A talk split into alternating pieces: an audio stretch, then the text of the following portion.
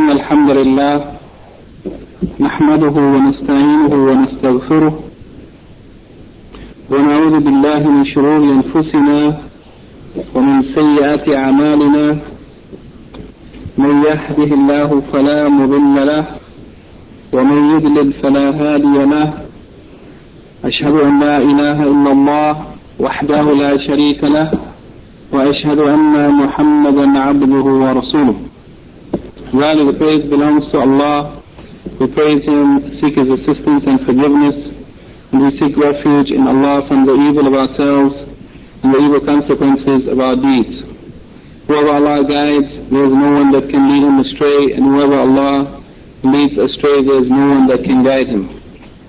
I bear witness that nothing deserves to be worshipped except Allah alone, and that He has no partners or associates, and I bear witness that Muhammad sallallahu alayhi wasallam is his slave servant and his messenger. I'd like to begin this lecture this evening, the fourth in our series of lectures concerning the essay of Al-Imam Abu Muhammad Abdullah ibn Ahmad ibn Muhammad uh, Abdullah ibn Ahmad uh, ibn Qudama rahimahullah essay entitled لمعة الاعتقاد الهادي إلى سبيل الرشاد. Uh, quickly, before going on to the points for this evening, we'd like to just review what we covered in the previous lecture, in lecture number four, points number three, four, and five, in which Al-Imam Ibn Qudama, uh, rahimahullah, mentions some of the sayings of the early scholars, some of the imams of the early generations of the Muslims concerning the topic of uh, the tawheed of asma wa sifat, or the tawheed related to the names of Allah and the characteristics of Allah subhanahu wa ta'ala.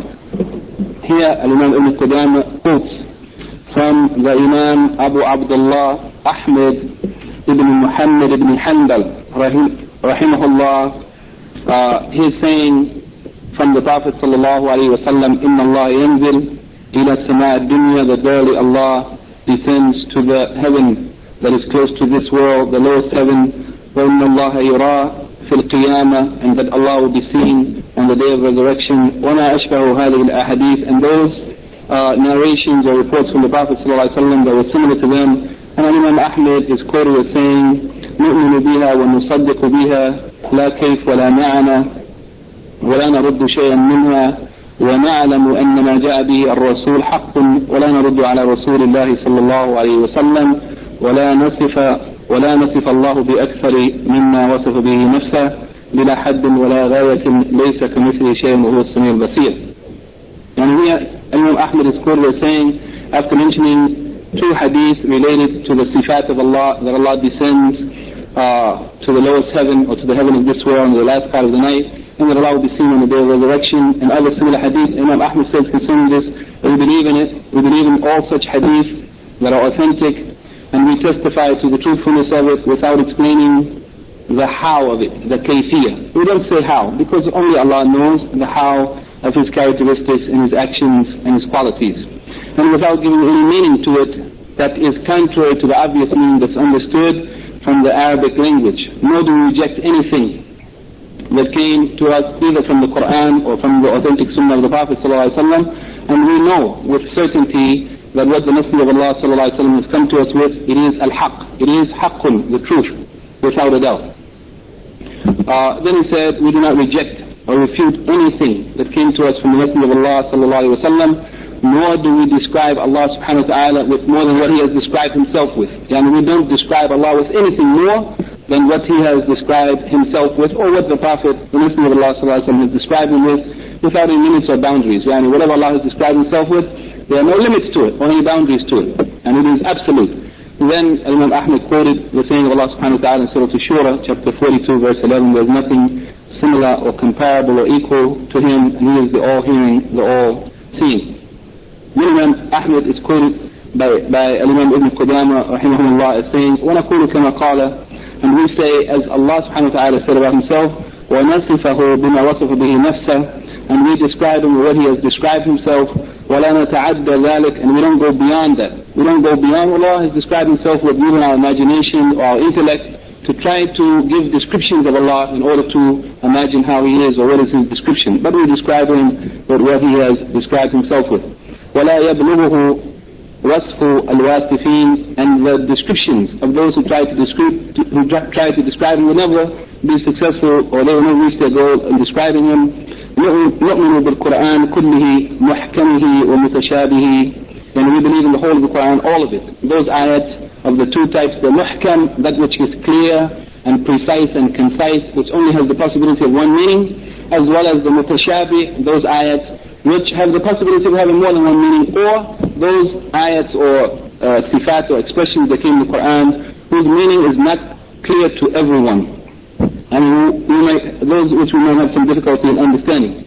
ولا نزيد عنه صفة من صفاته لشناعة شنعت nor do we يعني uh, remove from him or negate from him any of his characteristics due to the fact that that characteristic or that quality or that description might يعني, be difficult for us to accept. It may be something يعني, unattractive to us. ولا نتعدى القرآن والحديث and we do not go outside of or beyond the Quran and Hadith in describing Allah ولا ونعلم ولا نعلم كيف كنه ذلك إلا بتصديق الرسول صلى الله عليه وسلم وتثبيت القرآن and then he says finally in the end of his statement where do we know the how or the reality or the essence or the nature of Allah's sifat, except the only thing we know about it is what we confirm by confirming the truthfulness of what has been brought to us by the Messenger of Allah وسلم, and affirming what came to us in the Quran. Then uh, Ibn Qudama uh, quotes another statement from one of the early, early scholars, one of the four Imams, Al-Imam Abu Abdullah, also the same kunya, Al-Imam Abu Abdullah uh, Muhammad ibn Idris al-Shafi'i rahimahullah he has the same kunya as Imam Ahmad Abu Abdullah and his statement, which is a very important statement that we should even memorize in Arabic or in English or whatever language that we can remember it in order to uh, benefit from the meaning of this statement of Al-Imam al-Shafi'i rahimahullah. He said, أمنت بالله وبما جاء عن الله على مراد الله. That I believe in Allah and what has come to us from Allah according to the meaning that was intended by Allah, without any addition or subtraction or changing or alteration of what Allah intended by His words. وآمنت برسول الله وبما جاء عن رسول الله صلى الله عليه وسلم على مراد رسول الله. And I also believe in the Messenger of Allah and what has been reported from the Messenger of Allah in accordance with the meaning that was intended by the Messenger of Allah sallallahu alaihi wasallam. Then uh, finally, Al-Imam Ibn Qudama rahimahullah in point number five quotes uh, the, uh, or mentions the statement وعلى هذا يعني on this manhaj or methodology or way that is mentioned by Imam Ahmed rahimahullah and Imam Al-Shafi'i rahimahullah in this same way وعلى هذا درجة السلف يعني that the Salaf, the early generation of the Muslims, they followed this same path. وأئمة الخلف as well as the Imams, the scholars of the later generation of the Muslims also followed this path رضي الله عنهم may Allah be pleased with all of them كلهم متفقون على الإقرار والإمرار والإثبات لما ورد من الصفات في كتاب الله وسنة رسوله من غير تعرض لتأويله meaning that all of the scholars from the early generation of Muslims, as well as the later generations of the Muslims, all of them in agreement on these principles of al-iqrar, acknowledgement or admission of what has been uh, reported to us either through the Quran or authentic hadith. We acknowledge uh, those sifat, what, however they may be, whether our intellect has difficulty in accepting them, they may appear to be repulsive to us or whatever, but we acknowledge it, we uh, uh and we make admission to what has come to us in the Quran. Well, imrar means to read those texts came in the Quran or the Sunnah and pass over them without making any change, interpretation, alteration to its meaning, but accepting it just as it is on face value. And al-ithbat, it means to confirm, to make confirmation or affirmation of every characteristic which came in the Book of Allah and the Sunnah of the Messenger of Allah sallallahu without resorting to a ta'wil.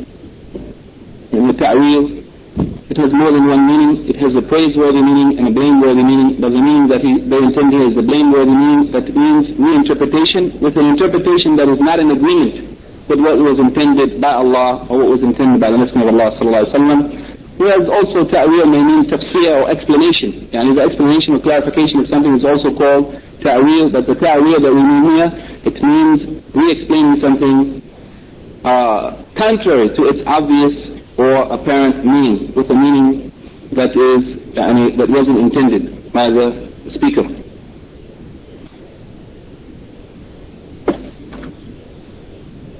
The last point that we took last week, which wasn't on the handout for last week, but it's on the handout for this week, and inshallah, when the sisters finish copying, we will bring to us.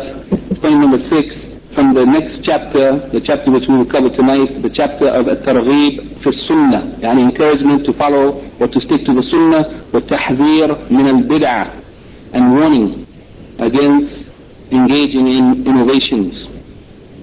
Here, uh, Al-Imam Ibn Qudam rahimahullah mentioned, point number six, وقد أمرنا بالاقتفاء واقتداء بآثارهم واهتداء بمنارهم وحذرنا المحدثات وأخبرنا أنها من الضلالات يعني that we have been ordered or commanded to follow the examples in the way of those who came before us and to take them as a means of guidance and we have been warned against newly invented matters and we have been informed Yani through the Quran as well as through the authentic Sunnah of the Prophet ﷺ, we have been informed that all newly invented matters, matters that are contrary to the way of the Prophet ﷺ and his companions and their students, the Tabi'een and the Imams who came after them, whatever is contrary to that, these are newly invented things. These are things that came into the deen later, after the deen had been completed. And all of those things are blameworthy. They are dalalat. They are straight.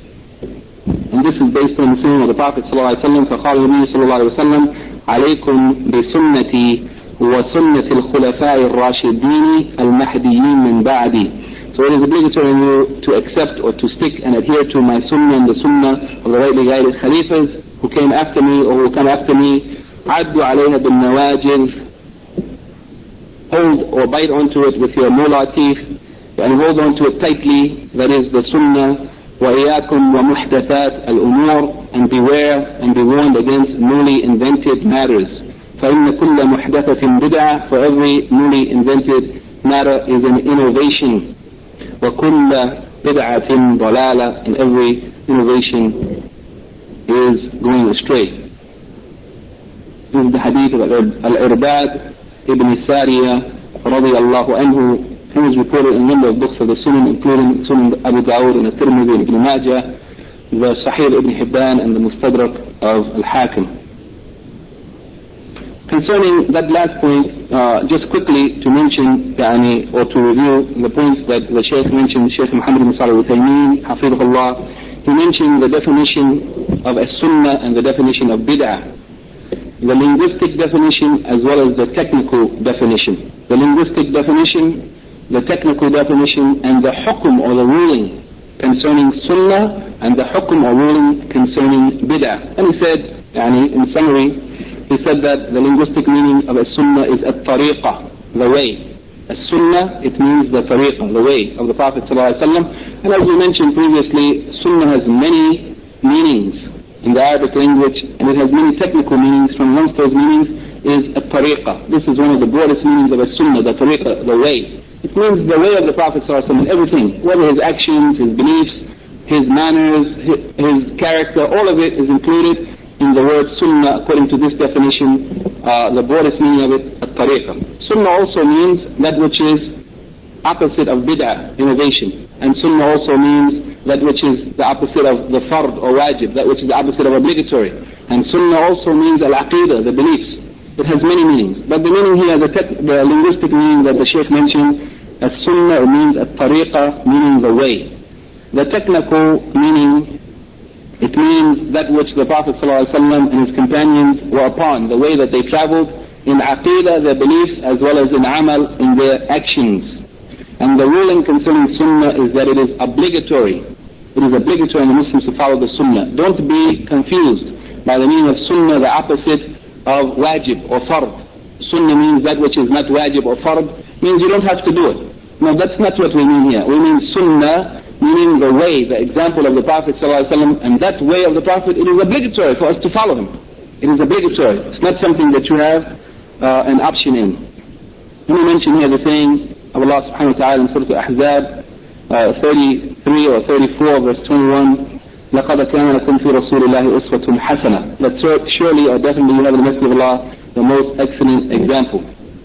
And also the hadith of the Prophet ﷺ, it is obligatory to follow my sunnah of the right khalifas that we already mentioned. Concerning al-bid'ah, he said the linguistic meaning of al-bid'ah shay al-muhdatha. Al-muh, al-muhtah, al-mustahdatha. Muhtahdatha. That means something that has been brought newly, يعني hadith. جديد, something new. مستحدثة. This is the linguistic meaning. Bid'ah means something which is new, but the technical meaning, it means something that is new added to the deen. Yani something that has been newly added to the religion of Allah subhanahu wa ta'ala, and it is contrary to the way that was left by the Prophet sallallahu alaihi wasallam and his companions, whether in beliefs or in actions. Yani bid'ah is not only in actions, but it is also in beliefs. And the ruling concerning bid'ah is that it is haram, as the Shaykh mentioned in Surah Al-Nisa chapter 4 verse 115, ومن يشاكك الرسول من بعد ما تبين له الهدى ويتبع غير سبيل المؤمنين نوله ما تولى ونسله جهنم وساءت مصيره that whoever opposes the Messenger of Allah sallallahu alaihi wasallam, the Messenger, after the guidance has been made clear to them, whoever opposes him after the guidance has been made clear, and follows a way other than, yani contrary to the way of the believers, the way of the Sahaba, then he turns to that which he turns himself and causes him to enter the hellfire and evil is it as a destination. And also the thing of the Prophet uh, beware of newly invented matters, for every newly invented matter is an innovation, and every innovation is a stray, and some of the narrations, and every astrayness is in the hellfire. Here, there's a point that I didn't mention last week, and this is the end of the summary uh, the saying of Al-Hafiz Ibn Rajab, famous scholar of hadith, in his book Jami al-Ulum wal-Hikm, which is an explanation of the 40 hadith of Al-Imam al-Nawawi, rahimahumullah. Al-Hafiz al-Rajab says there, in his explanation of this hadith, that every uh, beware of newly invented matters. Can somebody take the notes from there?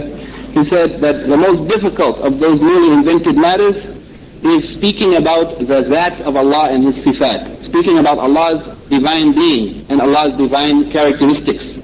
Those who spoke about those things, Allah's divine being and His characteristics, with words or speech that the Prophet ﷺ never used, or saying things that he never said, this is the worst of innovations. It's worse than the innovations in Salat, and innovations, innovations in Hajj, and innovations in fasting, and other innovations the innovations in this matter is the worst of them all. Some of the people who said uh, they have denied or negated much of what has been reported in the Quran and in the Sunnah concerning the characteristics of Allah, claiming that they are trying to free Allah from any, any unfavorable or unacceptable description. So they denied what Allah described Himself with, saying that this is not appropriate for Allah to be, be described with it. So they negated it, or they reinterpreted it in one way or another. They rejected it, while others uh, confirmed Allah's sifat, but they also made tashbih or comparison, comparing the sifat of Allah to the sifat or characteristics of His creatures.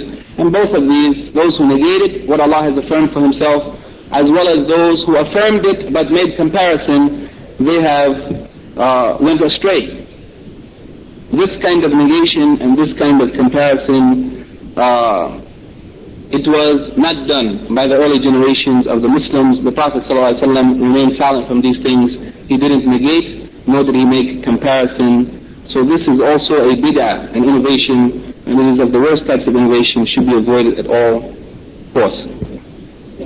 Uh, the points that we want to cover tonight, uh, continuing the chapter of encouragement to follow the Sunnah and warning against bid'ah, is point number seven, uh, eight and nine, the sayings of some of the Salaf as-Salih, the righteous predecessors of the Muslim Ummah, from amongst the Sahaba, from amongst the Tabi'een, and from amongst the Tabi' at-Tabi'een. Yani the first three generations of the Muslims, whom the Prophet ﷺ praised uh, and mentioned in the best light. The first quotation that Imam Ibn Qudama mentions, rahimahullah, is the saying of Abdullah ibn Mas'ud, radiallahu anhu, the great companion of the Prophet ﷺ who died in the year 32 of the Hijrah. He's saying, اتبعوا ولا تبتدعوا فقد كفيتم. A few words, but of great, great meaning. اتبعوا ولا تبتدعوا فقد كفيتم. Here, the statement of Abdullah ibn Mas'ud, the meaning of it is follow. Ittabi'u. Ittiba' means following. Strictly follow the sunnah, without addition or subtraction. وَلَا تَبْتَدِعُوا And do not innovate. And do not bring anything new in the deen of Allah wa ta'ala. فَقَدْ قُفِيتُمْ For verily you have been sufficed. And you have been sufficed with the perfection or completion of the deen of Allah subhanahu wa ta'ala in the era of those who were before you. Yani the deen was completed in the time of the Prophet sallallahu alaihi wasallam, so it is only upon us to follow. The deen was already completed. We must just follow what the Prophet ﷺ did and his companions. We don't need to add anything to it. We don't need to invent anything new. We have been sufficed. The deen has been completed and the way has been made clear. Nothing left for us except to follow. And concerning this point, some of the relevant hadith is the saying of the Prophet ﷺ, عليكم بسنتي يعني there is obligatory on us to follow his sunnah this is in agreement with the statement of Abdullah ibn Mas'ud اتبعوا follow follow the sunnah And also the saying of the Prophet صلى الله عليه وسلم من رغب عن سنتي فليس مني whoever is not pleased with my sunnah then he is not from me من رغب عن سنتي whoever has desire of something other than my sunnah and he was not satisfied or pleased with my sunnah then he is not of me. So it is incumbent upon us simply to follow uh, and not to bring anything new. And also, in accordance with this, uh, is the saying of Imam Ahmed, rahimahullah, in his book Usul Sunnah, he mentioned that the fundamentals of the Sunnah with us, it is التمسك بما كان عليه أصحاب رسول الله صلى الله عليه وسلم والاقتداء بهم وترك البدعة وكل بدعة فهي ضلالة that the fundamentals of the sunnah with us is holding tight to that which the companions of the Messenger of Allah وسلم, were upon and taking them as examples to follow and avoiding innovation for every innovation is astray. So it is simply upon us to follow and not to bring anything new. The Shaykh Muhammad ibn Salih Uthaymeen concerning this point says that the first of these statements, the statement of the Sahaba, the statement of Abdullah ibn Mas'ud radiallahu anhu, a great companion of the Prophet who died in the year 32 after the Hijrah, uh, when he was past 60 years old. Yani 63, 4 or 5 years old, something like that. Bid'ah was, was 15, means that he was at least 63, between 53 and 69 years old when he died. And he said, ittabi'u, that means hold tightly to that which was left behind by the Messenger of Allah sallallahu without adding anything to it or taking anything from it. وَلَا تَبْتَدِعُوا Do not invent anything new, any innovative matter in the deen of Allah subhanahu wa ta'ala. For verily you have فَقَدْ قُفِيتُمْ For verily those who came before you, they have uh, sufficed you in the matters of the deen since Allah subhanahu wa ta'ala has perfected the deen for his Prophet Muhammad sallallahu alayhi wa sallam when he revealed his saying, الْيَوْمَ أَكْمَلْتُ لَكُمْ دِينَكُمْ Today I have perfected and completed my favor upon you. Therefore, there is no need for us to do anything to complete or to perfect the deen of Allah subhanahu wa ta'ala. There is no need for it. It is already complete and perfect. Anything that we add to it will take away from its perfection. Uh, the next point, Al-Imam Ibn Qudama mentioned the saying, after the saying of the Sahabi, he mentions the saying of one of the Tabi'een, one of the students of Sahaba, the great Khalifa of the Muslims, Umar ibn Abdul Aziz, radiallahu anhu, he says, قال عمر بن عمر بن عبد العزيز رضي الله عنه كلاما معناه that Umar ibn Abdul Aziz said that which its meaning is as follows.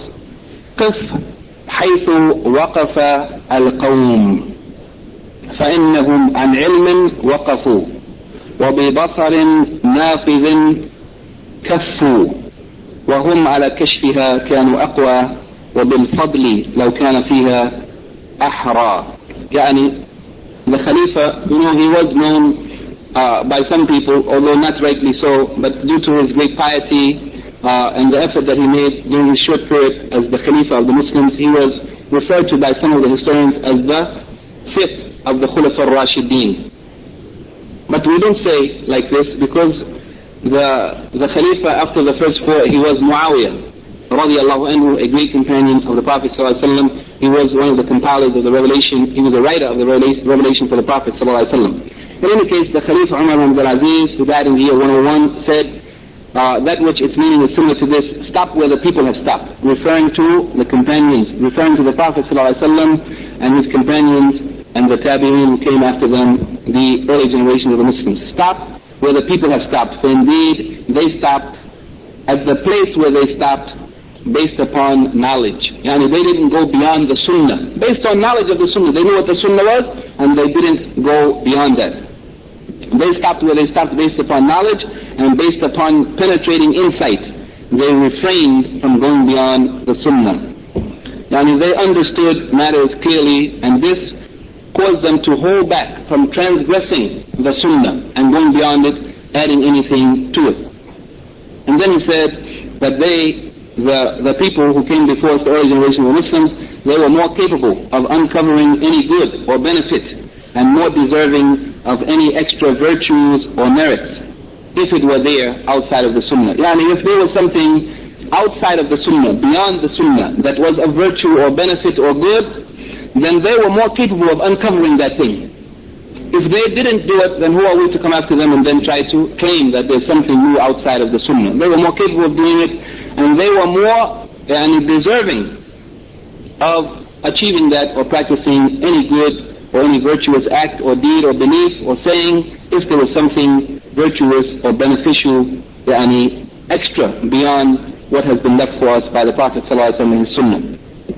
Then the Khalifa Umar ibn Abdul Aziz radiallahu anhu says, وَلَئِن قُلْتُمْ حَدَثَ بَعْدَهُمْ If you were to argue or say that this thing which we are doing, this innovation, they didn't do it because it was it came after them. It wasn't in their time. That's why they didn't do it.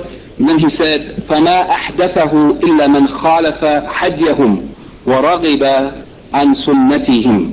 Yani that no one would bring something new above and beyond what they brought except that he opposed their guidance, the guidance that the Salaf were upon, the companions and the Tabi'een, except that they were in contradiction to that and except that they desired other than the way of the first generation of the Muslims, other than their sunnah and their way. For the early generation of the Muslims, meaning the Prophet and Sahaba and those who came after them, he said, ولقد وصفوا منه ما يشفي وتكلموا منه بما يكفي يعني they described those matters of the deen in a way in which it was satisfying and gratifying and sufficient. They described whatever was sufficient for us. وَتَكَلَّمُوا مِنْهُ بِمَا يَكْفِي And they also spoke about those matters of the deen which were sufficient for us. It sufficed us. There was no need for any more than what they described for us and what they spoke about. فَمَا فَوْقَهُمْ مُحَفِّرٌ Whatever is above them is muhassir. It is excessiveness. يعني whatever is above and beyond what the early generation of Muslims left behind in their practice and their sayings and their beliefs, Whoever goes beyond that above them, it is muhassir, it is excessiveness. It is no more than whatever you do beyond them, it will only bring you tiredness with no benefit. You will do a lot of deeds, actions, extra prayers that are not from the sunnah. You will only get tired from it, but you will get no benefit whatsoever. وَمَا دُونَهُمْ مُقَصِّرٌ And whoever is below them or less than them, then he has fallen short. And whoever left off anything of what they did, then they have fallen short from completing the sunnah.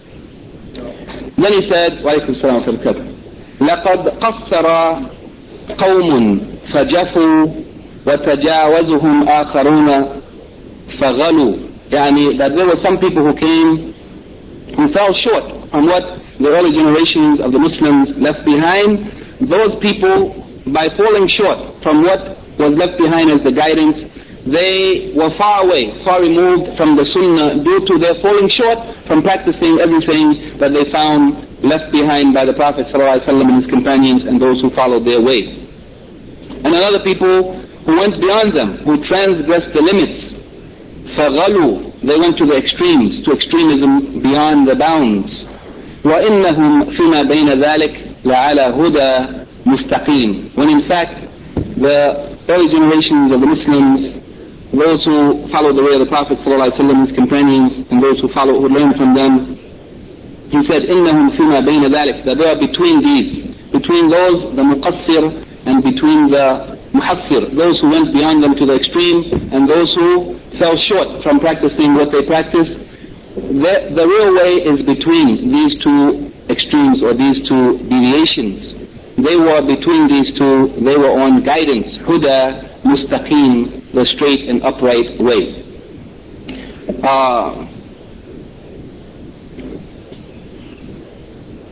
here, we should keep in mind of the statements of Umar ibn Abdul Aziz, which is of utmost importance, is that whoever invented something after them, they only opposed the guidance of the early generation of Muslims and sought other than their way. And this is clearly rejected in the statement of the Prophet ﷺ, من أحدث في أمرنا هذا ما ليس منه فهو رد. Whoever أحدث brings in something new in this matter of ours, in this deen of ours that is not from it, فهو رد. It is rejected will never be accepted by Allah subhanahu wa ta'ala, no matter how much our intellect or our heart or our feelings tell us that it is something good. Whoever brings something new in this matter of ours that is not from it, it is not from the Quran and the Sunnah and the way of the early generation of the Muslims, فهو رد, it is rejected.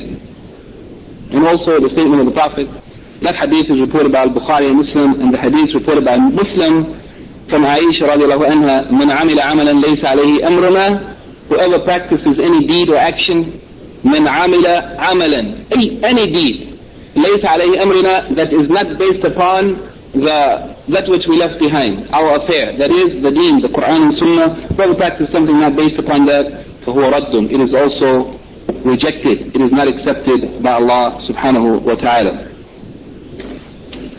uh, the Shaykh Muhammad ibn Salih al concerning this statement of the Tabi'i Umar ibn Abdul Aziz rahimahullah, he says he was the Amir al-Mu'mineen, the leader of the believers, who was born in the year 63 and died in the year 101.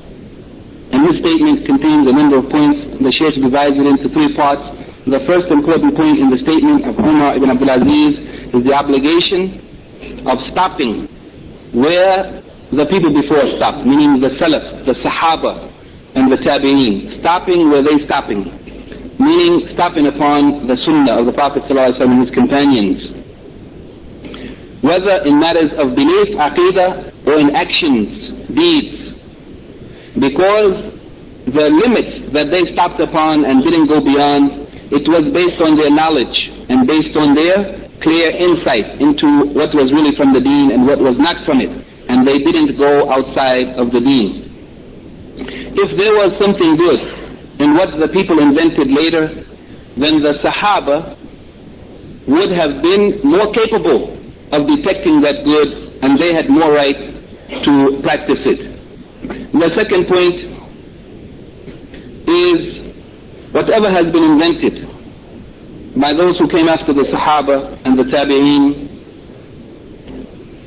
uh, it is no more than a contradiction to the guidance of the Prophet ﷺ and it is no more than falling short from the sunnah of the Prophet ﷺ. Either it is going beyond what the Prophet left, or it is falling short of his sunnah and the sunnah of his companions. For verily they have described the deen in detail, and they have spoken about it in detail, leaving behind whatever instructions were necessary in order for us to practice the deen of Allah subhanahu wa ta'ala in its perfect form. The third point is that Umar ibn Abdul Aziz mentioned that there were people, two groups of people, those who fell short from following the way of the Prophet and his Sahaba, and those who went beyond the bounds, went to the extremes, going beyond what they left behind, and both of these extremes are rejected. Al-ghulu and al-taqsir. Those who go to the extreme and those who fall short they are both rejected. And this is similar. The statement of Umar ibn Abdul Aziz is similar to the statement of the great Imam Abu Ja'far al-Tahawi, rahimahullah, in his book Al-Aqidah Tahawiyah. In the last point in that book, Imam al-Tahawi says, دين الله في الأرض والسماء واحد that the deen of Allah in the earth and in the heavens it is only one deen وهو دين الإسلام it is the deen of Islam قال تعالى إن دين عند الله الإسلام Allah subhanahu wa ta'ala says that verily the deen with Allah the one and only deen with Allah is Islam وقال تعالى رضيت لكم الإسلام دينا and Allah subhanahu wa ta'ala says that I am pleased to uh, point for you Islam as your deen then Al-Imam Al-Tahawi rahimahullah closes this point by saying that that deen, the one deen of Allah subhanahu wa ta'ala that Allah is pleased with, it is بين الغلو والتقصير. Al-Imam Tahawi says, هو وهو بين الغلو والتقصير. It is between going to the extreme of going beyond the bounds and the other deviation of falling short. Of falling short. And then he gave examples of these two extremes, those who went beyond the bounds and those who fell short, in some deviations of the previous uh, groups of the Muslims الإمام التحاوي mentions يعني بين التشبيه والتعتير وبين الجبر والقدر وبين الأمن والإياس that is between the extremes in the matters of the sifat of Allah التشبيه those who make comparisons between Allah's characteristics and the characteristics of human beings and those who negated Allah's characteristics not accepting them both of these are extremes to accept it but to compare it to the human, human creatures is false and to negate it because you think that it would be comparing to human creatures, this is also false. Both of these are deviations. And in the matter of divine decree, al-qadr al-qadar, the jabr and the qadr, the jabariyah, they said that the human being has no free will, that's wrong And the qadariyah said the human being has absolute free will and Allah has no control of him, that's also wrong. Both of these are extremes. In the third example he gave, بين الأمن والإياس, those who uh, feel that they are secure from the wrath of Allah, that they are so good, that they have do, done so much good deeds, that they are guaranteed to paradise and they will not be punished from Allah. And this is an extreme, that's unacceptable. No one should feel safe yani, as though they have no shortcomings, because every human being has fallen short in their obligations to Allah subhanahu wa ta'ala. And the other extreme is al-iyas, the one who did bad deeds and they gave up hope of Allah's mercy. They have no hope of Allah, they feel that they are doomed and there's no chance for them. Whereas Allah's mercy overcomes His wrath, and whoever has belief in Allah and has faith in Allah, no matter what they did, if they return to Allah in repentance, there is hope of Allah's mercy. So this also, these two extremes are also rejected. Then uh, the third statement that Al-Imam Ibn Qudama rahimahullah mentions, point number nine, from the third generation of the Muslims, that is, the Atba' Tabi'een, the students of the students of Sahaba, he mentions the statement of Al-Imam أبو عمرو الأوزاعي رضي الله عنه عليك بآثار من سلف وإن رفضك الناس that it is obligatory on you to follow the example and the way and that which was left behind by those who were before you, those who preceded you, the Salaf, the Sahaba and the Tabi'een. Even if the people reject you and avoid you for doing so. Yani it is obligatory on you to follow the way of Sahaba, the Sunnah of the Prophet ﷺ and his companions even if by following that sunnah the people avoid you, the people reject you, the people don't like you, nonetheless you should follow the sunnah because this is the way to success. وإياك وآراء الرجال وإن زخرفوا وإن زخرفوه لك بالقول. and it is also an incumbent for you to be aware or to beware of and to avoid the opinions of people, the opinions of men, yani the uh, baseless opinions They are not based on the Quran and Sunnah. Yani the pure uh, opinions that are not based on Quran and Sunnah, we should also avoid them, even if the people beautify them by their speech or make them seem attractive to you. Uh, concerning this, the Prophet ﷺ said, خير أمتي قرني ثم الذين يلونهم ثم الذين يلونهم خير أمتي قرني The best of my ummah is my generation. The best of the Muslim ummah until Yawm al-Qiyamah. There will never be a generation better than the first generation, that is Sahaba. ثم الذين يلونهم Then those who came after them, that is the Tabi'un, students of Sahaba. ثم الذين يلونهم Then those who came after the Tabi'in, that is Atba' Tabi'in or Tabi' the students of the students of Sahaba. The Prophet ﷺ mentioned three generations. Qarni, my generation, then those who came after them, then those who came after them. And the scholars of the Ahl Sunnah Jama'ah say that these three generations are the preferred generations were the ones that the Prophet gave verification and confirmation of their righteousness and that Allah was pleased with them and that they were the best of the Muslim Ummah and they are the ones that we should follow. Whoever opposes their way, then they have indeed gone away from the Sunnah. In this hadith, it is mentioned by Al-Bukhari and Muslim on the authority of Imran ibn Hussein radiallahu anhu. Here the Shaykh Muhammad ibn Salih concerning this statement of Al-Imam Al-Awza'i, who was also one of the great Imams of fiqh from Asham, from the area of the world where there's Syria and Jordan and Palestine, from that area of the world, Al-Imam Al-Awza'i, he was one of the great Imams of that time. He was in the time of Al-Imam Malik. He died in the year 157 and he was an imam in his own right, except that he didn't leave behind many followers who recorded his sayings. Therefore, he doesn't have a school of fiqh that is known as the Hanafi and the Maliki and Shafi and Hanbali school. But he was an imam equal to those imams, uh, if not greater than some of them, and Allah knows best. Uh, and here we see that the imams of fiqh didn't limit themselves to fiqh, but they also discussed the matters of the utmost importance, the usul of the deen, that is the aqidah or the creed or the Islamic belief system and how we should follow the deen and how we should accept it. Here the Shaykh mentions concerning this point uh, or the statement of Al-Imam Al-Awza'i he says that he is Al-Awza'i Abdurrahman ibn Amr, who died in the year 157, and his statement, Alayka bi athar man salaf, that it is incumbent upon you to follow that which was left behind by those who preceded you. He said that it is incumbent to follow the way of the Sahaba and the Tabi'een who followed them in righteousness, because their way, it was based upon the Quran and the Sunnah. It's not incumbent to follow them for any reason other than that the Prophet ﷺ confirmed that they were those who would follow the Quran and Sunnah. And this has been mentioned in a number of hadiths, and amongst them is the hadith of the splitting up of the Muslim Ummah, as the Prophet ﷺ said, that the Christians would be, the Jews would be divided into 71 sects, and the Christians would be divided into 72 sects, and my ummah would be divided into 73, كلها في النار, all of them would be in the fire إلا واحدة. And all of them may be punished due to their deviation, Allah may forgive them, but they they deserve to be punished for their deviation. All of them deserve to be punished in the fire, except one. Illa wahida. When they asked which one is that, he said al-jama'a. That is the jama'ah, the group, the group who followed the first jama'ah, the Sahaba. And in one hadith, the Prophet ﷺ, when he, when he was asked what is al-jama'a, he said, "Ma ana alayhi al yawm ashabi." That which I and my companions are upon today. This is al-jama'a, and this is the uh, group that would be saved from the fire, and this is the group that should be followed. It is those who follow the way of the companions of the Prophet sallallahu alaihi wasallam. Uh, then the Sheikh said that you should follow their way even if the people reject you, even if the people stay far away from you and avoid you, still you should follow their way and you should avoid the opinions of men, meaning you should avoid the opinions of men which are mere opinions that don't have any basis in the book of Allah and in the sunnah of the messenger of Allah. Avoid those opinions, no matter who they may be.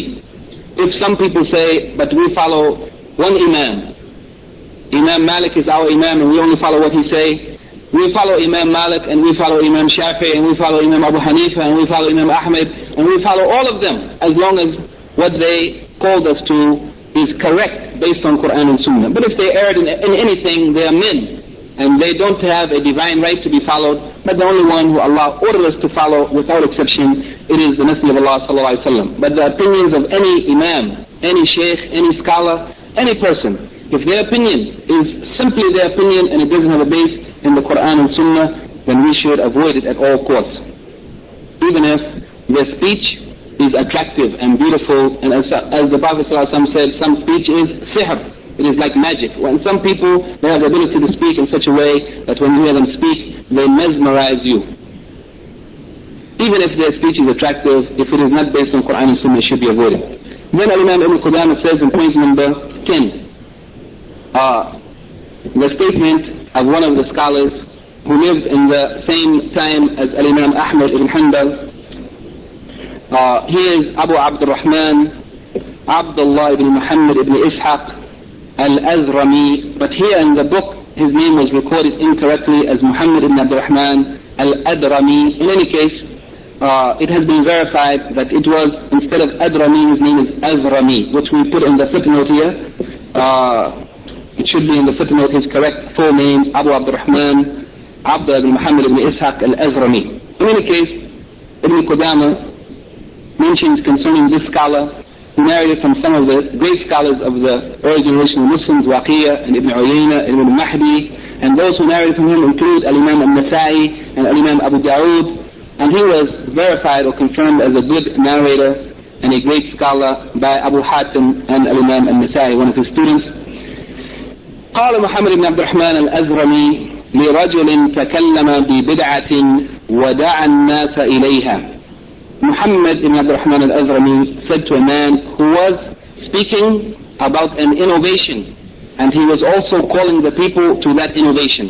He argued and debated him in front of the Khalifa of that time, Al-Wasiq Billah, Harun ibn Muhammad ibn Rahun ibn Harun al-Rashid. He argued and debated that person of the people of Bid'ah. His name was Ahmed ibn Farj al-Basri al-Jahmi. He was from the Jahmiyyah sect those people who negated the names of Allah and the characteristics of Allah, uh, he said to him, in debating him, هل علمها رسول الله صلى الله عليه وسلم وأبو بكر وعمر وعثمان يعني did the messenger of Allah and Abu Bakr and Umar and Uthman and Ali رضي الله عنهم أجمعين did they know about that which you are calling people to the innovation that he was calling and is created this is the belief of Ahl Sunnah wal Jama'ah that the Quran is kalamullah ghair maqlooq. The Quran is the speech of Allah and is not created. Just like the other characteristics or sifat of Allah are not created, so also Allah's speech is not created. It is one of the characteristics of Allah. And the characteristics of Allah are not created. So the Quran, which is the speech of Allah, it is not created. Those people at that time tried to claim that the Quran was created. So he asked him, did the Messenger of Allah sallallahu Abu Bakr, Umar, and Uthman know about that which you are saying and that which you are calling to? أو لم يعلموها or they didn't know about it. He answered قال لم يعلموها They didn't know about it. Then the Shaykh said to him, Abu, Abu Abdurrahman, Abdul ibn Muhammad al-Azrami, he said to him, فشيء لم يعلمه هؤلاء أعلمته أنت there's something that those, that is the Messenger of Allah and his companions didn't know about, but you know about it? And who are you to know something the Messenger of Allah doesn't know about? قال الرجل فإني أقول, he changed his mind. He said, then I say, قد علموها. Then they knew about it then. He changed his mind. The Shaykh was getting him to reach the point where he wants to refute him and silence him. قال أفواسعهم أن لا يتكلموا به ولا يدعو الناس إليه أم لا أو أم لم يسعهم يعني he said to him was it possible that they that is the Prophet ﷺ and his companions that they would have been sufficed in not speaking about it and not calling people to it was it possible that they knew about it now since you claim they knew about it is it possible that they knew about it and yet they didn't talk about it and they didn't call people to it because we know the Prophet ﷺ never said such a thing that the Quran is created nor did he call people to such a thing. So he said, is it possible that they knew about it, but they didn't speak about it and they didn't call people to it? قال بلى وسعهم. He said, yes, it is possible. قال فشيء وسع رسول الله صلى الله عليه وسلم وخلفائه لا يسعك أنت يعني something that was possible, it was sufficient for the Messenger of Allah صلى الله عليه وسلم and his rightly guided khalifas to know about it, and yet they didn't speak about it, and they didn't call people to it, but yet it's not sufficient for you to remain silent as they did? The man said, or he said, فَانْقَطَعَ الرَّجُلُ At that point the man was yani, silenced. He couldn't answer. Because after he admitted, according to him, that they knew about it, and he admitted that they didn't speak about it because there's no record of them calling to it or speaking about it, then he said, then if it was sufficient for them not to speak about it and not to call people to it, how is it not sufficient for you to remain silent as they remain silent? So he was silent. فقال الخليفة وكان حاضرا لا وسع الله على من لم يسعه ما وسعهم. He made dua against that man that was the Khalifa. He made dua against that man after hearing this debate, saying, May Allah not suffice whoever is not satisfied with what they, that is the Messenger of Allah sallallahu and his companions, found sufficient. Yani may Allah make you yani, not to be sufficed if you are those who are not satisfied by what the Messenger of Allah sallallahu and his companions were satisfied with. And this is the point for us to remember in the matters of innovation that whatever was sufficient for the Messenger of Allah sallallahu and his companions, that is sufficient for us. There is no need for us to go beyond what they were upon. So that man, he left his innovation and calling, and, and he left calling to that innovation. Then Imam Ibn Qudam in the last point, point number 11 says, وهكذا من لم يسعه ما وسع رسول الله صلى الله وسلم وأصحابه والتابعين لهم بإحسان والأئمة من بعدهم والراسخين في العلم من تلاوة آيات الصفات وقراءة أخبارها وإمرارها إمرارها كما جاءت فلا وسع الله عليه. And here he closed by saying likewise, may Allah not suffice whoever is not sufficed by what sufficed the Messenger of Allah sallallahu alaihi wasallam. Yani, may Allah not make sufficient for you. If you are not satisfied with what the Messenger of Allah sallallahu alaihi wasallam was satisfied with, and what his companions were satisfied with, and those who came after them and followed them in righteousness were satisfied with. And the Imams who came after them and the Rasikhun fil ilm, they were satisfied with what came in the Quran and in the Sunnah and not going beyond that. They all found sufficiency in tilawa and tilawa reciting of the verses pertaining to Allah's divine characteristics and qualities and reading the reports from hadith concerning Allah's sifat. It sufficed them to read the Quran and to read the hadith or hear the hadith of the Prophet where the sifat or the characteristics of Allah are mentioned, and it was sufficient for them to uh, accept them on face value just as they were transmitted without reinterpreting them, without adding to them or taking anything from them. Whoever is not sufficed by this, then may Allah make him insufficient and unsatisfied. Here the Shaykh briefly uh, mentions on this last, on these last points, um, some commentary where he says the important thing here is for us to know the levels or the stages of this debate so that we may also benefit from the methodology or the manner that the Imam Abi Abdurrahman Abdullah ibn Muhammad ibn Ishaq al-Azrami rahimahullah used in his debate against the Ahl Bid'ah. We should know what were the stages that he used and that so that we may also benefit from the use of the same methodology. He says that Imam al-Azrami, rahimahullah, in his debate, uh, passed over a number of different levels or stages, one by one, in order to defeat his yani, opponent. The first level was ilm or knowledge. He asked him, was this innovation? And we may ask them about what they are practicing or what they are saying or what they are believing that was not from the Quran and Sunnah. We may ask them likewise, was this thing that you are saying or doing or calling to or believing in, was it known to the Prophet ﷺ and the rightly guided Khalifas and Sahaba and those who followed their way? If he says, as did the opponent of the Imam, if he says they didn't know it, then his negation of them having any knowledge, saying that they didn't have a knowledge, it is showing a defect in the Prophet companions. And this is a proof against him. Whoever claims that the Prophet's knowledge was defective. This is a proof against him and an indication of his going astray. When he said so, then uh, the Imam argued against him in the next stage, saying, if they didn't know so, how is it that you, who are you to know what the Messenger of Allah didn't know? And is it possible that Allah would prevent it his messenger, Muhammad from, from knowledge and then giving it to some insignificant people who came after.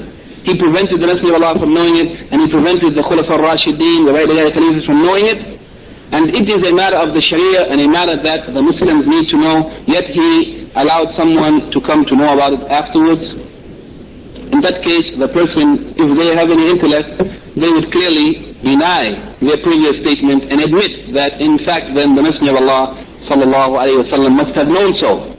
At that point, he argued on the third level. He said, then if they knew so, if the Messenger of Allah sallallahu alayhi knew so, is it possible that he knew about it? And was it sufficient for him, knowing about it, yet not speaking about it, nor calling people to it? And he said, yes, it was sufficient because he will have to admit that the Prophet didn't speak about it and he didn't call any people to that bid'ah that he is calling people to. And if he admitted so, then the argument against him is, if it was sufficient for the Prophet ﷺ not to speak about it, and not to call to it, and not to practice it in front of the people, then it should also be sufficient for you. And this was the methodology of Al-Imam Al-Azrami, rahimahullah, in defeating the people of Bid'ah. Uh, the last point that the Shaykh mentions here concerning uh, this matter, he says, as we already uh, mentioned, but he says that the innovation that was uh, that was debated over, it was the innovation or the claim that the Quran is created. And it was a great fitna and a trial for the Muslims of that time. Many of the leaders of the Muslims were tested in trial, and Imam Ahmad ibn Hanbal, amongst them, who was the leader of the Muslims of his time, he was threatened with death and he was imprisoned and by Allah's mercy, he escaped uh, from that trial and he was eventually released from prison without being killed. But he didn't turn back. But he stood his ground and refused. He refused the orders of the uh, rulers of that time. He refused to, to admit or to accept their claim that the Quran was created, but he stood his ground until he was eventually released from prison. Also, he mentions here that the one who was debated in this argument, the person, the, the person, the innovator, he was someone by the name of Ahmed ibn Abi Dawood. He was a, a, a, one of the big judges of his time, Abu Abdullah Ahmed ibn Farj, uh, al-Basri, al-Baghdadi, al-Baghdadi, al-Jahmi. He was from the Jahmiya people, and he was one of the enemies of Imam Ahmed ibn Hanbal, and he was one of the people who called to the idea of creation of the Quran, and he had a high place amongst the rulers of his time, and when Imam Ahmed was called and persecuted and ordered to admit to the creation of the Quran, that man who was defeated in this debate, he told the leader of the Muslims, kill him, for he is Dal Mudil. He is astray and he is leading people astray. That's what he said about Imam Ahmed. But Alhamdulillah, the truth uh, came forth and he was defeated in that debate. And the Khalifa of the Muslims at that time, after seeing that he was defeated in that debate, stopped persecuting the people and he stopped calling to this false idea of creation of the Quran. And this is what we wanted to mention today. This is the end of, end of the chapter concerning the uh, encouragement to follow the Sunnah and the warning against following innovation. I think with this uh, paper there should be some questions at the end. I don't know how much time is left, inshallah. Perhaps we can quickly try to answer these questions. Uh, I think we have a few minutes, huh? Five minutes or so. Uh, the questions which inshallah we will try to uh, continue as we did in the past by uh, presenting some questions with, which each, with, with each uh, lecture so that we may review the questions uh, lecture by lecture before the end of the course and before the time of exam. The first question, what is the meaning of the statement of Ibn Mas'ud of Abdullah ibn Mas'ud radiallahu anhu verily you have been sufficed. What is the meaning of the statement of Abdullah ibn Mas'ud? He said, follow strictly the sunnah without addition or subtraction and do not innovate in the religion. Verily you have been sufficed. What is the meaning here of the statement of Abdul ibn Mas'ud verily have been sufficed. What does he mean by this? The answer to this question, he means that you should strictly follow the sunnah and not bring anything new. There's no need for you to complete or perfect the deen. The job has been done before your time. Allah perfected the deen. Al-yawma akmaltu lakum deenakum today I have perfected and completed for you your deen. So there is no need for us to make any changes in the deen of Allah. Claiming that we're in modern times or that there's different circumstances, but Allah's deen is perfected. We have been sufficed. Allah didn't require of us to make any ijtihad to add to the deen or to correct it or to perfect it or to do anything with it, but it is simply sufficient for us to leave it as it is. The second question, is it possible that there be some merit or virtue outside of the sunnah? Explain. And is it possible that there is something good that is outside of the sunnah of the Prophet ﷺ. And again, by sunnah we mean a tariqah. We don't mean the sunnah, that which is not wajib. We mean the way of the Prophet ﷺ, the deen, as it was practiced in action and in beliefs by the Messenger of Allah ﷺ. Is it possible that there can be something good outside of the sunnah? Obviously, no. Obviously, it's not possible. Uh, because Allah said He perfected the deen and the Prophet told us to hold fast to my sunnah. There's no need to go beyond it. And he said anything outside of it, yani, is, is merely invented matters, it is bid'ah. And every bid'ah is astray.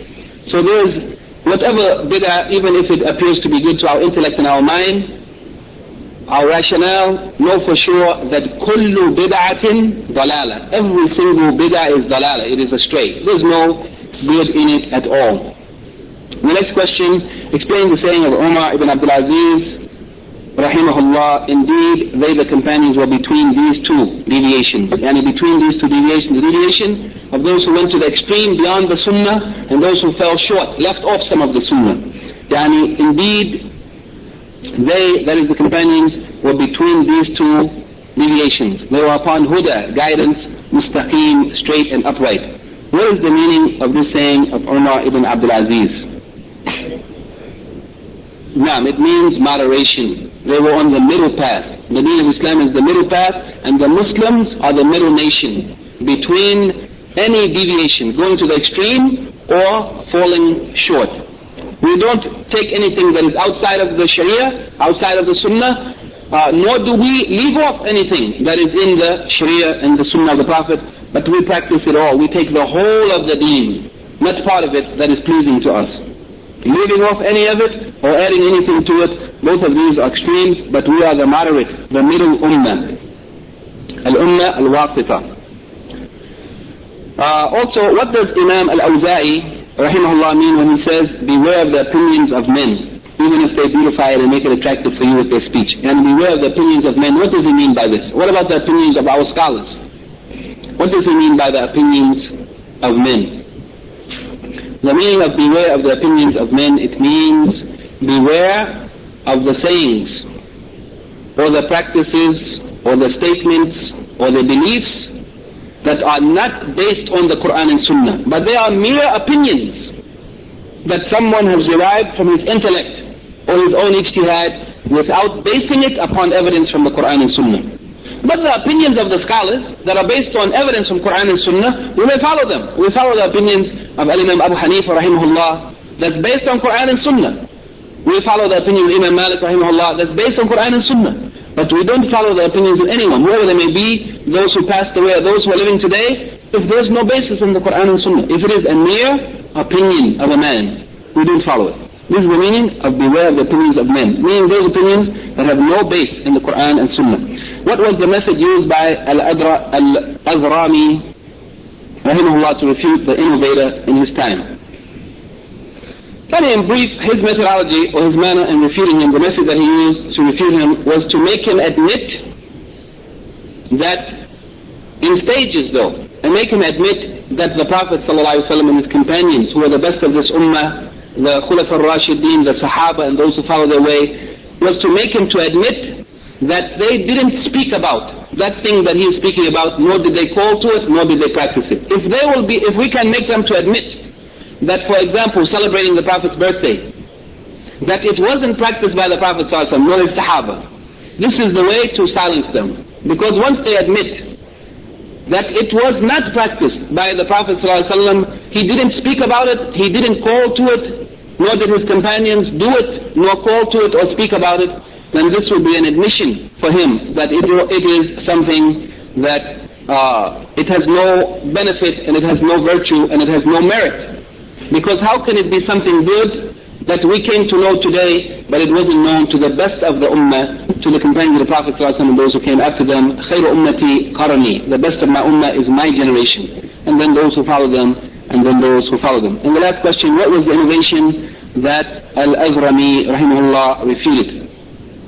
It was the innovation that the Quran has created. It was an innovation in Aqidah. And this is also important for us to keep in mind that innovations are not only in ibadah. It's not only in acts of worship, but innovations are also in beliefs. The innovations of the Qadariyah, the innovations of the Jabariyah, the Jahmiyyah, the Mu'tazila, the Ash'ariyah, all of these groups that we studied previously in Aqidah Tahawiyah, in the last points of the end of the Aqidah Tahawiyah, all of those are innovations in Aqidah.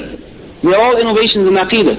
So the innovations that we normally hear about are innovations in worship. But innovations are not limited to worship, they're also innovations in Aqidah. سبحانك اللهم وبحمدك أشهد أن لا إله إلا أنت أستغفرك وأتوب إليك. If there are any comments or questions uh, or corrections before we leave, perhaps the adhan, adhan has not been called, huh?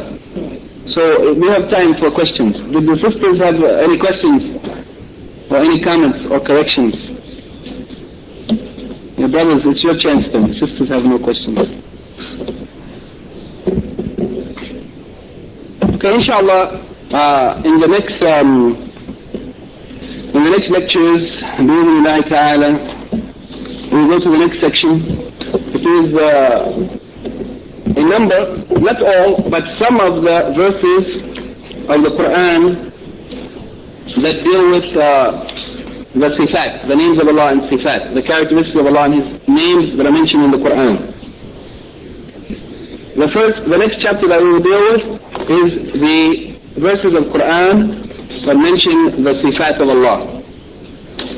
After that will be the chapter concerning some of the hadith of the Prophet ﷺ that deal with the sifat of Allah.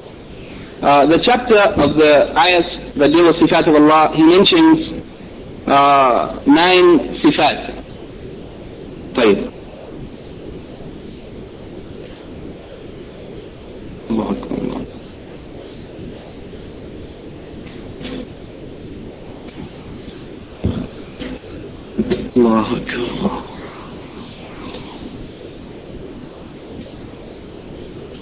I want to give an assignment.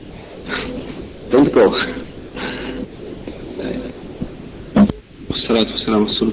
Just quickly, uh, whoever is able, between now and the next class, we're going to talk about the some of the some of the ayahs of the Quran that deal with the sifat or the characteristics or qualities of Allah subhanahu wa ta'ala. Uh, and whoever is able to find some of those verses from the Quran uh, before the next class, uh, the sifat, nine characteristics which he mentioned, al-wajh, that Allah has a face, al-yadan, that Allah has two hands, and nafs, the self, al-maji', coming, al-rida, pleasure, al-mahabba, love, al-ghadab, anger, al-sakhat, displeasure, al-kiraha, uh, detesting something.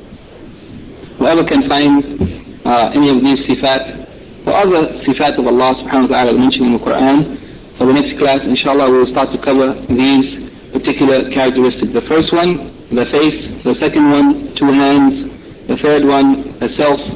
The fourth one, the coming, al-maji'. The fifth one, pleasure.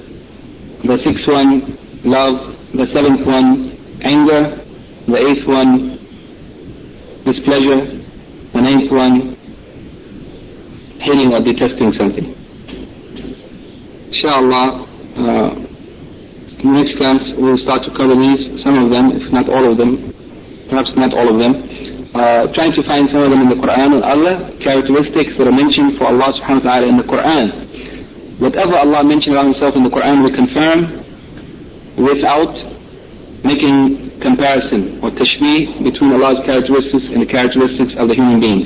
Okay, inshallah, we, we can end with this um, and go for prayer, except that uh, if anyone uh, has any final question, along with the question of the sisters, otherwise we're finished. Jazakallah khair. Barakallah feek. Is bid'ah worse than haram? That is, do you earn much more sin for doing bid'ah than for doing haram? Bid'ah is haram. yani that which is haram is what Allah has forbidden.